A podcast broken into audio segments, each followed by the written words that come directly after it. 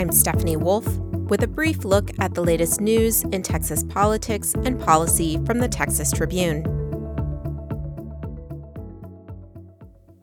State lawmakers sided with low income renters this year, outlawing homeowner associations from discriminating against tenants who receive federal housing aid. State Representative Chris Turner, a Grand Prairie Democrat, spearheaded the move. It was aimed specifically at Providence Homeowners Association in North Texas. Members attempted to push out tenants who get help from the federal Housing Choice Voucher program known as Section 8.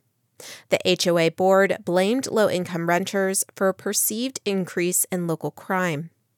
The HOA's policy took effect about a year ago, though it paused two months later after the U.S. Department of Housing and Urban Development launched an investigation into whether it violated federal law. Texas has been one of the few states allowing individual landlords to discriminate against Section 8 renters.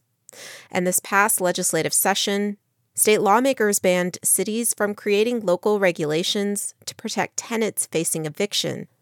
But prohibiting Section 8 tenants from living in an entire neighborhood seemed a step too far for the GOP controlled state legislature. Turner's bill got bipartisan support during the regular session. And come September 1st, such bans will become illegal. The Providence HOA Board issued a statement Friday saying it would comply. The Texas Tribune has found two other North Texas HOAs with policies banning Section 8 renters. The man who killed 23 people at an El Paso Walmart nearly four years ago received 90 consecutive life sentences for hate crimes and murder Friday. The 24 year old gunman from Allen, Texas, also injured 22 others when he opened fire at the store in August of 2019. He had admitted to law enforcement that he targeted that specific Walmart because it's in a border city, and he intended to, quote, shoot as many Mexicans as possible. During the federal case's sentencing phase, family members of victims gave emotional testimony, with some calling the shooter an evil parasite or a monster. His attorney spoke about the gunman's lifelong struggles with mental health, but a federal prosecutor said mental illness was no excuse for what he did. The Department of Justice has decided not to seek the death penalty in the federal case, but the gunman still faces state charges.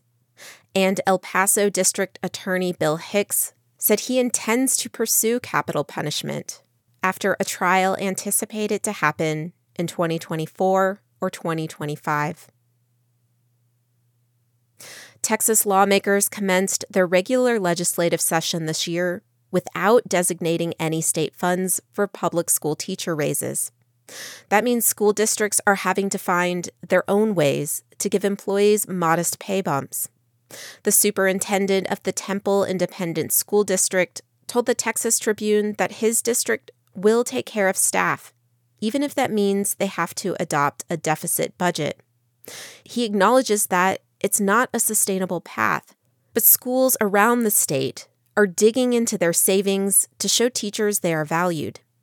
The Fort Worth Independent School District approved a budget last month with a $45 million deficit to accommodate teacher raises.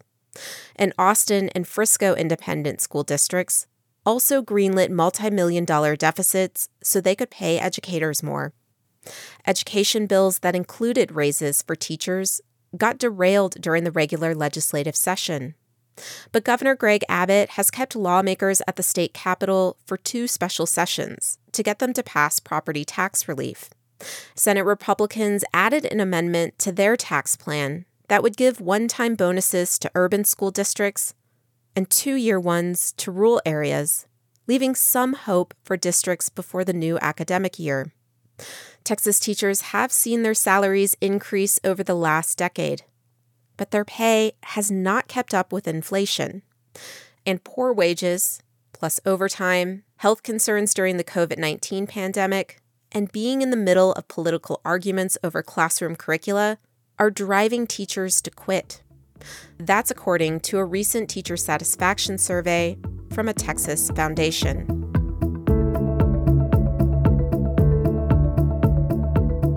Check for updates to any of these stories at texastribune.org. And follow the Brief podcast for daily news updates wherever you get your podcasts. I'm Stephanie Wolf with the Texas Tribune.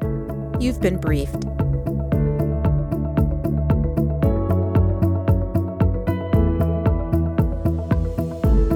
Today's brief is brought to you by Texas Association of Community Colleges.